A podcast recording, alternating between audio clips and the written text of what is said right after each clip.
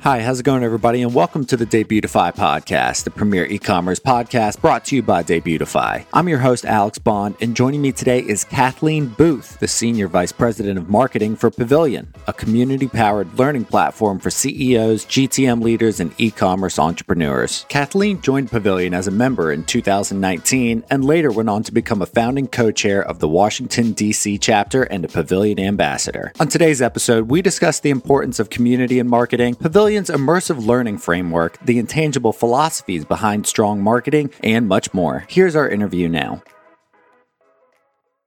Kathleen, welcome to the show. Thanks for having me, Alex. I'm excited to be here. Yeah, we're very happy to have you. So, first off, why don't you tell us a little bit about the company you work for, Pavilion? Sure. Pavilion is the world's largest community of go to market leaders in high growth B2B technology companies. We are essentially a private community that also incorporates education and events and insights. We do a lot of research, but our whole goal is to help go to market leaders achieve and unlock their full professional potential. That sounds awesome. Full professional potential because, you know, I hear a lot of go to market strategies and stuff like that. So, frankly, I guess my question there is the importance of community. Is that something that you feel the e-commerce industry is is lacking due to the unavailability of education on, you know, those proper subjects or is it something that just hasn't been fully utilized yet? I mean, I think there's some interesting things happening within the world of e-commerce with community like mm-hmm. especially i've watched with a lot of interest over the last couple of years as particularly a number of direct to consumer brands have done a really effective job at creating their own communities but i think there's a lot more work to be done and i think this whole topic of community is somewhat ill defined you know like i'm a marketer marketers and go to market leaders in general talk about community all the time and we give a lot of lip service to like oh you know either we need a community or what's our community strategy? And the challenge is that there are different types of community strategies. You can create a community of your own.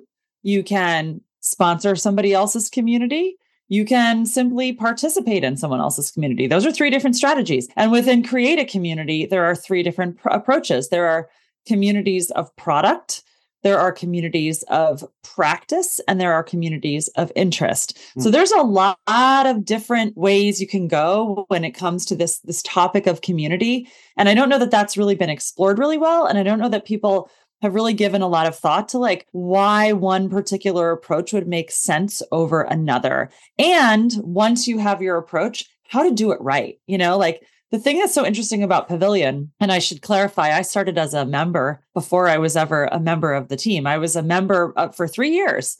And it was such an impactful thing for me personally that I decided to come on full time. We've grown tremendously in the last three to four years. And I think we've hit on a little bit of lightning in the bottle, and I can't take any credit for it because I came in late in the game. But it's enabled me to really understand, both as a customer of the organization and as an employee, what it means to do community right. So I do have a lot of opinions on that. Yeah, yeah. So we can maybe I put the cart before the horse there a little bit. So I guess on a more base level, just to take a step back, what what should the role or the job of community be in marketing? Yeah. So again, when we think about go-to-market strategy, right? Community comes up a lot.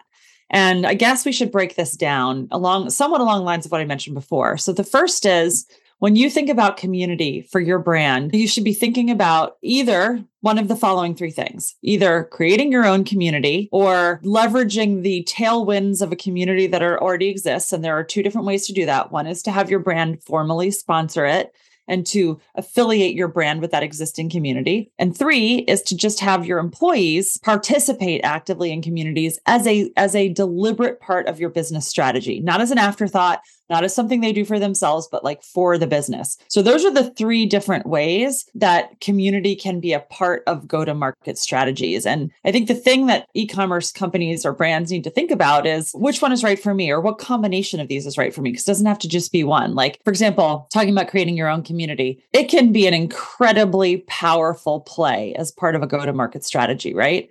Mm-hmm. And there are a lot of companies out there that have done really great jobs of this and, and it's become very impactful for them. But it's very resource intensive. And if you're small, if you don't have a big team, it could become a drain. And so you you have to think through like, what am I willing to put into this? Knowing also that creating your own community is a long-term play. You are probably not going to see you know, sales coming from community creation anytime in the near future. But, you know, a year from now, two years from now, it could tremendously pay off. And so it's an investment you have to be willing to make and you have to have the patience to wait for the ROI. If you don't mind, I imagine that if you create a community over time, you have to calibrate that community and maintain it too. So that's kind of an added Absolutely. as well, right? Yeah. And you need to think about what type of community you're creating. So earlier I mentioned there are three types of community communities of product, communities of practice, mm-hmm. communities mm-hmm. of interest. So communities of product would be like literally users or customers of your product. And so the community is around how am I going to use this? So you see this a lot, for example, in like meal delivery services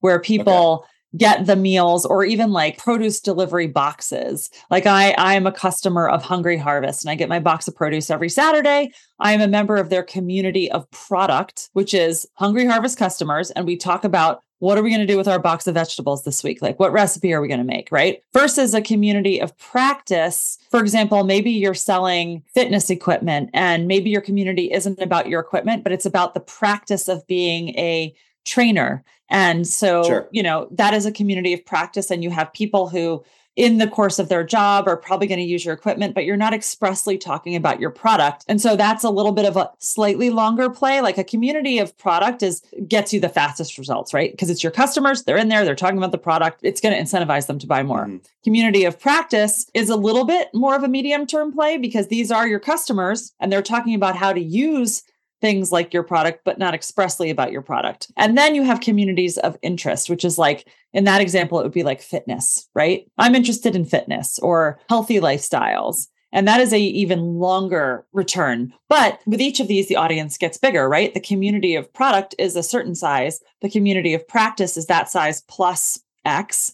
And the community of interest is that size plus X plus X. So there are trade offs involved in all of this. And I think just understanding these options is an important place to start. No, totally. And I think that's a good segue into Pavilion. So, you know, for example, there is a community of people who use, say, Pavilion, which is also a subset of people who are trying to learn more about being professionals in the e commerce industry versus, you know, of interest people who are in the e-commerce industry. Yeah, I would say Pavilion is that? a community of practice because cool. people come to us because they're either the head of marketing, the head of sales, the head of customer success, or the head of ops, or they're the founder. And that's mm-hmm. the go-to-market leadership team. And so we are there to enable and empower go-to-market leadership team members to be successful. So we are a community of practice. And you guys do that through something called immersive learning framework, right? Can you explain to us what that might be? Yeah, the three pillars of our thesis of how you succeed in your career are education, community, and then what I would call connection, which in many cases comes from in-person events. And in this case we're talking about education,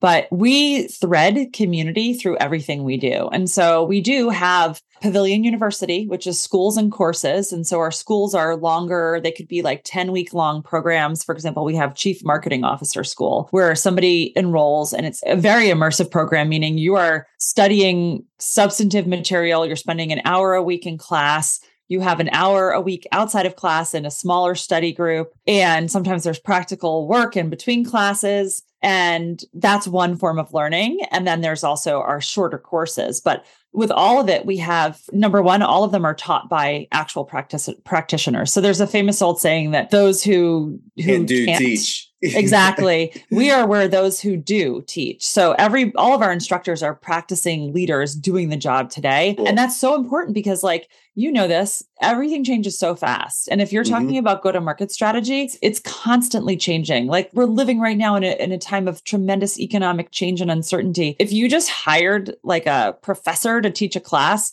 they're not living and practicing go to market leadership in this environment. So we pride ourselves by having people who are in the job now teaching the classes. That's number 1. Number 2, it's we have this community behind it. And so, you know, when you finish class, you go into your discussion boards or you go into your I'm a marketing leader so I'm in what's called our chief marketing officer channel and I can talk to hundreds, if not thousands, of other chief marketing officers and say, Hey, I just learned about X. What do you think? Or does anybody have an example of, of this? And I get answers right away. Mm-hmm. And we store all that information in a knowledge hub. So I can always draw on that for historical information. And so it's this like, it's learning taught by practicing leaders backed up by the power of community and peer networks. That's what makes it immersive and really powerful. And it feels that way too. It feels authentic when you have people who are actually in the industry currently teaching that sort of stuff. Am I correct in assuming that this isn't a full-time job being a member or a student in these classes i mean I, am assuming that people can work full-time jobs while being able to attend these classes at the same time is that oh accurate? yeah absolutely in fact most of our community is at the executive level vps sure. or above and so they have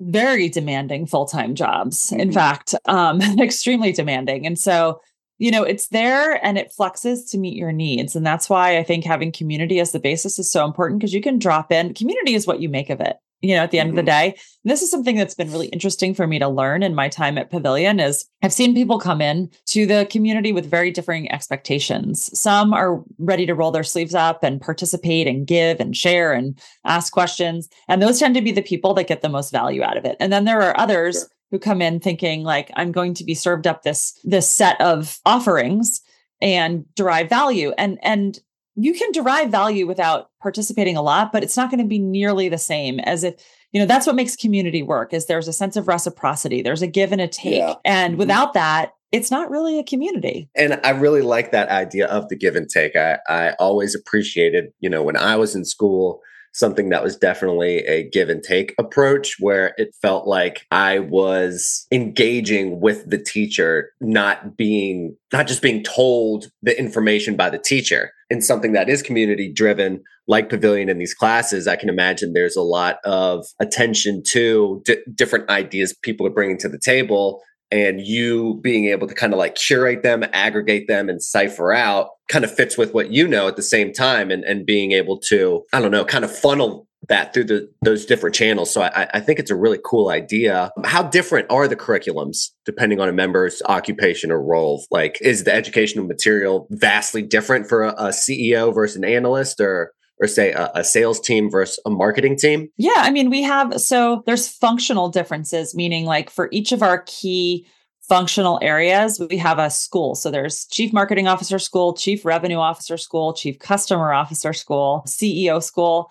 And then we have these courses, which, and by the way, anyone can take any of these. Like you can be a CRO and take CMO school. And I actually sure. tell people they should because it, it helps you develop a tremendous amount of empathy for your peers. But we also have a lot of electives and they span you know everything from teaching SDRs and frontline sales managers how to do their job to product marketing fundamentals courses to I've took a class on executive compensation and negotiation which teaches executives like how to negotiate their salary package and how mm. to how equity should be structured like stuff that you don't get taught in school you know and so it's not always about the function of your job. We also have classes on leadership and listening and telling stories through data. It's the full breadth of skills that a leader really needs to be successful which mm. isn't always about like the tactical skills you need to do your job. It's about the soft things like managing people and reporting to a board and building relationships. Yeah, so I, would like to dive into that part a little bit. So we've talked about kind of the the broader emphasis on community, and I think one way that you guys articulated is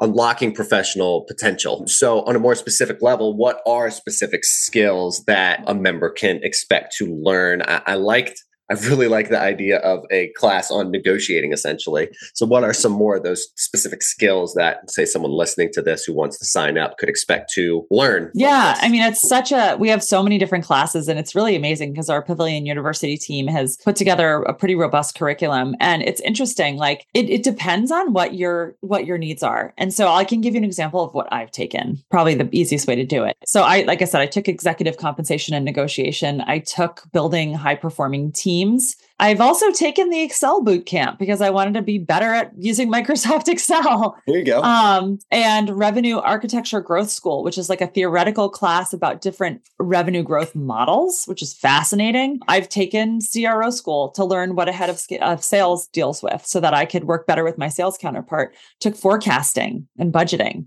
you know, there's a lot, and there's a lot that's still left on my list that I want to take. So it's really about understanding where your deficiencies are or where there are opportunities mm-hmm. for growth. And I think the thing that I've learned is that most leaders I know have tremendous imposter syndrome, right? Because think about it, it's a lonely job. Like mm-hmm. if you're the head of marketing in a company, you're the only head of marketing there, unless it's like Procter and Gamble, and then you have your head of marketing for North America and your head of marketing for EMEA. But most companies have one person in these jobs. And so you don't have a group of peers internally that you can go to for advice. So you have imposter syndrome because you don't know what you don't know. Like you just mm. don't even know sometimes the questions you should be asking. And here's the truth most of us are pretty good at our jobs, we just don't realize it. And so this is one of the really great things about coming into a community is all of a sudden you do know what you don't know because you can sit in a discussion board and see the questions that other really smart leaders are asking and you can say oh maybe i should be asking that question or i never thought of that or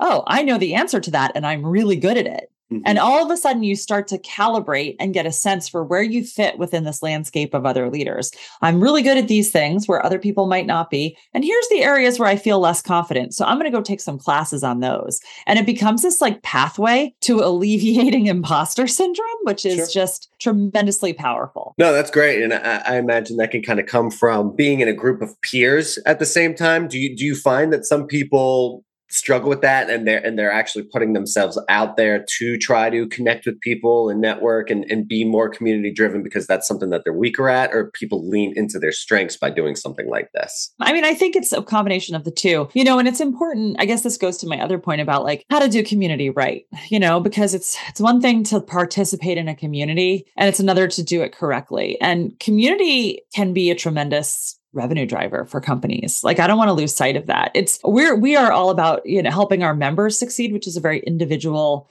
value proposition. But there are a lot of companies that have grown tremendously and made a lot of money because of their participation in Pavilion. And the same could be said of other communities. It's not specific mm-hmm. to us. But what I've seen is that some organizations know how to do this and others don't. And the ones who know how to do it well realize that you have to participate in an authentic way. And so it's the same thing that works for individuals to get value out of it that works for companies. If you come in with an attitude of like, ooh, there's a bunch of people in here who could be customers of ours. I'm going to go sell them. I'm going to go pitch them. I'm going to hit them up on LinkedIn. You are not going to get value. It's not going to happen. It goes to that reciprocity thing. Like you have to come in, you have to build real relationships, you have to establish trust, you have to be authentic, be a participant in conversations, be somebody who gives before they take. And if you do that, you will unlock unbelievable opportunity for yourself individually, mm-hmm. but also for your organization if you so choose to leverage it for that. I definitely believe that. So, as part of your role as the senior VP of marketing and member success in providing pavilion members and go to market leaders with strategies to transition from startup to scale up. But with pavilion, it seems that your philosophy isn't based in tangible strategies. It's actually kind of more all encompassing like like we've been talking about. They're more for ideas for specific not necessarily ideas for specific business practices. It's more focused on unlocking professional potential that can be implemented on a wider and broader scale.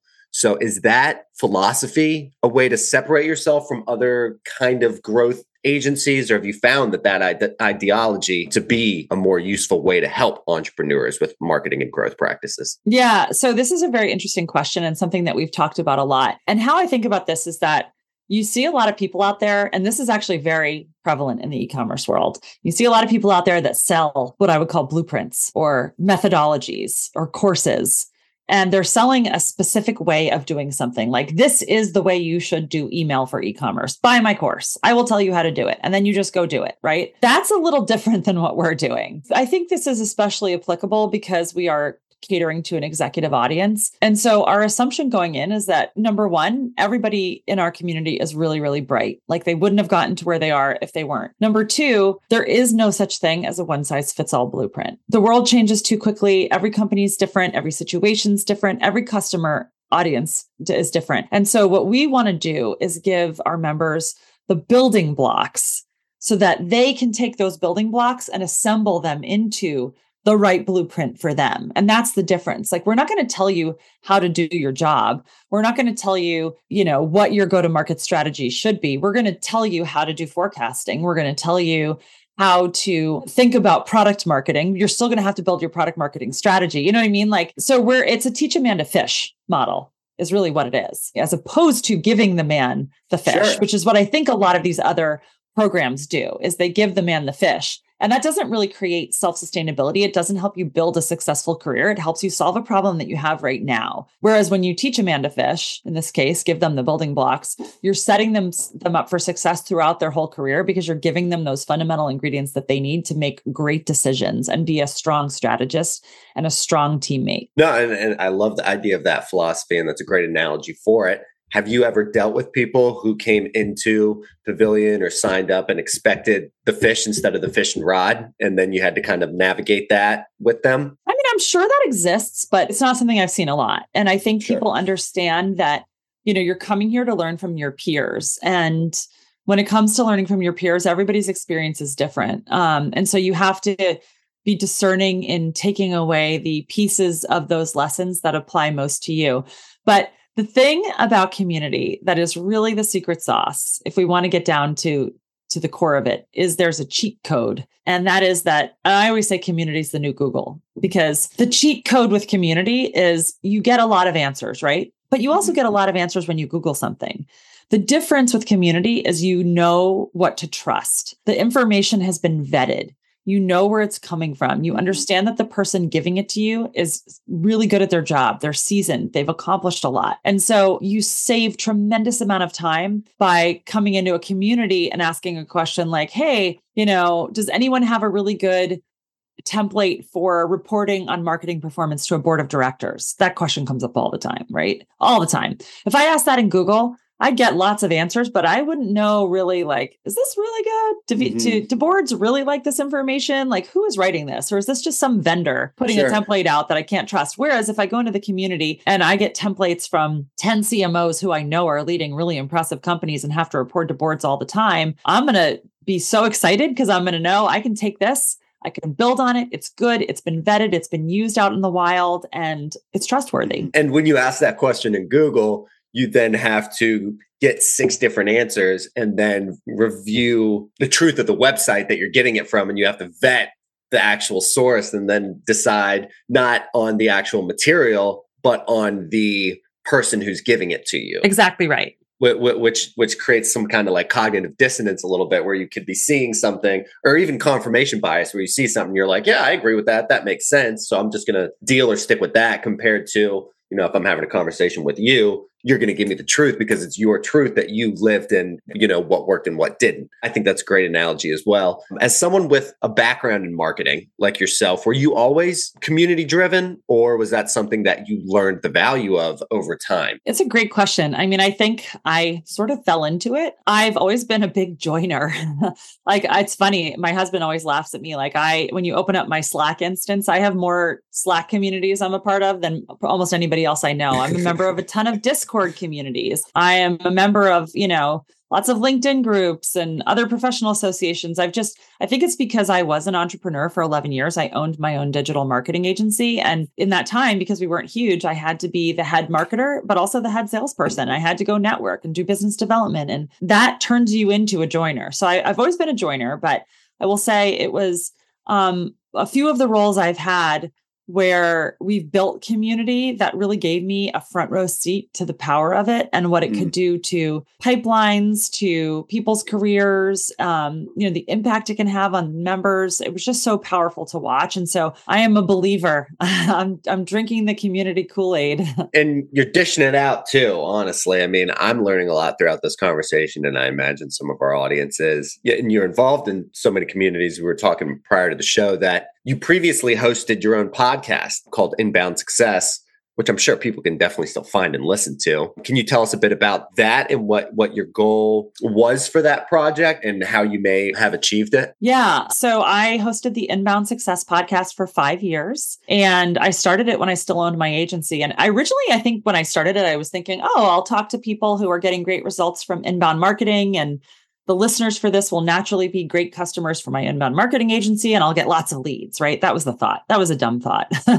um, it just was. It was that's it, that's not what it turned into, thank goodness. It turned into an incredible opportunity for me to meet a lot of really amazing marketers and learn from them mm. and for my audience to learn alongside me. You know, really it was more about building a virtual community in some senses of the, the guests that I interviewed as well as the listeners that I had. And that community still exists for me today, even though I'm not podcasting anymore. I mean, it, it's been amazing the network personally that I've been able to build through that and and the knowledge that I've, I've been able to gain. And I feel like when it's part of the underlying thing we've been talking about this whole time, which is authenticity. We talk about this on the show frequently. And what I hear you say, Kathleen, is that if the goal was to develop leads initially and it wasn't really working, then that's because there was like a, a, hint of authenticity that may have been missing there, is kind of what I'm hearing you say a little bit and that you eventually learned how to develop what the goal was, with your goal being more all encompassing and larger and community driven. Is that accurate? Yeah. I mean, I think it's just not a transactional thing, right? Like, sure. I also sold my agency not long after I started the podcast. So that was part of it. But I think anybody who goes into podcasting thinking it's going to be like an instant lead generator, I mean, it does happen, but I just don't think that that's like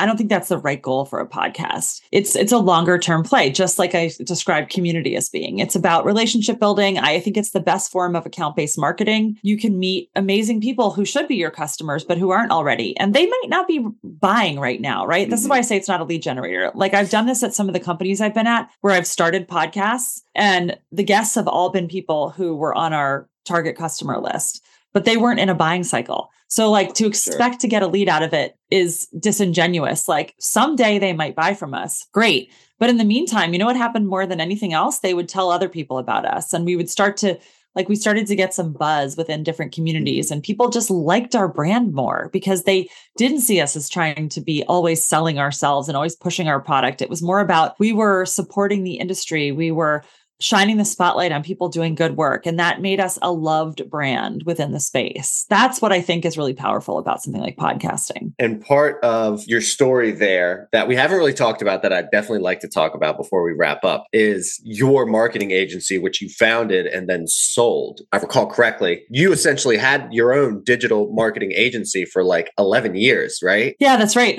I did. What drove you to start your own business? 11 years is a pretty long time. So, what did you learn through that? That process and why'd you decide to sell essentially? Those are kind of two or three questions there so yeah. i just would love to talk about that honestly. Yeah i mean it, this goes back a ways because i started the company with my husband in 2006 and we both just were at interesting points in our careers where we wanted to make a change and so we we started the company at a time in our lives when it made a lot of sense and it was great. We had an 11 year run. We worked really well together. We're still married after being business partners which is amazing. But we sold because we were then at a different point in our lives. Like we had a couple kids in college. We were working more closely with a lot of B2B technology companies as customers. And we were interested in getting more deeply involved in that space. And so today, both of us work in house as heads of marketing at different companies. And it's funny, Pavilion, even though we're a community, we are also a technology company because we are launching our own digital platform in the coming months. And so mm. my husband's the head of marketing for uh, open source software company. So we decided to sell for that reason. We wanted to go in house and, and really like work on one company at a time. Cool. That's amazing. So what, what's this platform that y'all are, are about to release? Pavilion Digital. So okay. when you become a Pavilion member, or a user even we will have uh we have a logged in experience you know you think something like a linkedin right except it's a private paid community so you will log in and in that lo- in that logged in space you will have access to all the things that pavilion does to the other members and that'll be your the the sort of the front door, the gateway into the pavilion experience in the future. Great. I look forward to that. That sounds amazing. So, before we wrap up, I always end our show with this question about essentially e-commerce and, and professional e-commerce professionals are generally operating 24 7 365 go go go. But i also find that it's extremely important that will also the most successful people in the industry have a healthy work life balance to sustain their mental health and stability. So that's a long way of essentially saying, Kathleen, what do you do with your free time, hobbies, and interest wise to retain your stress free lifestyle? I mean, I love my work. I really do. So mm-hmm. I don't mind working a lot. I'll be honest. But, you know, you just build in time off. Like I try to get exercise. Mm-hmm. Don't always succeed in getting it every day, but I try. try to get out and walk my dogs every day. Try to sit down and have a meal with my family without doing work while I'm eating it. And, you know, you do the best you can. But I'd actually don't beat myself up a lot if I work late. And, you know, I think if you love the work you do, it's it's not a terrible thing. It's, it's different for everyone. That's what's right for me. And I certainly wouldn't purport to tell anybody else how to find the balance that they need. Wonderful. Well, we really appreciate having you on. I learned a lot. Until next time, Kathleen, thank you. Thanks so much, Alex. This was great. I'd like to thank my guest Kathleen Booth for joining me on the show and come back on Tuesday when I talk with Laura Hanlon, the founder and co director of Pink Leopard, an e commerce growth acceleration agency, about automating email flows and leveraging social media ads to grow your email lists. For more information about Kathleen, you can connect with her on LinkedIn, check out her website, kathleen booth.com, or listen to her podcast, Inbound Success, wherever you get your podcasts. To learn more about Pavilion, you can check out their website, joinpavilion.com. That's our show. Thanks for joining us, and we hope you come back to find new episodes being published every Tuesday and Thursday. Until next time.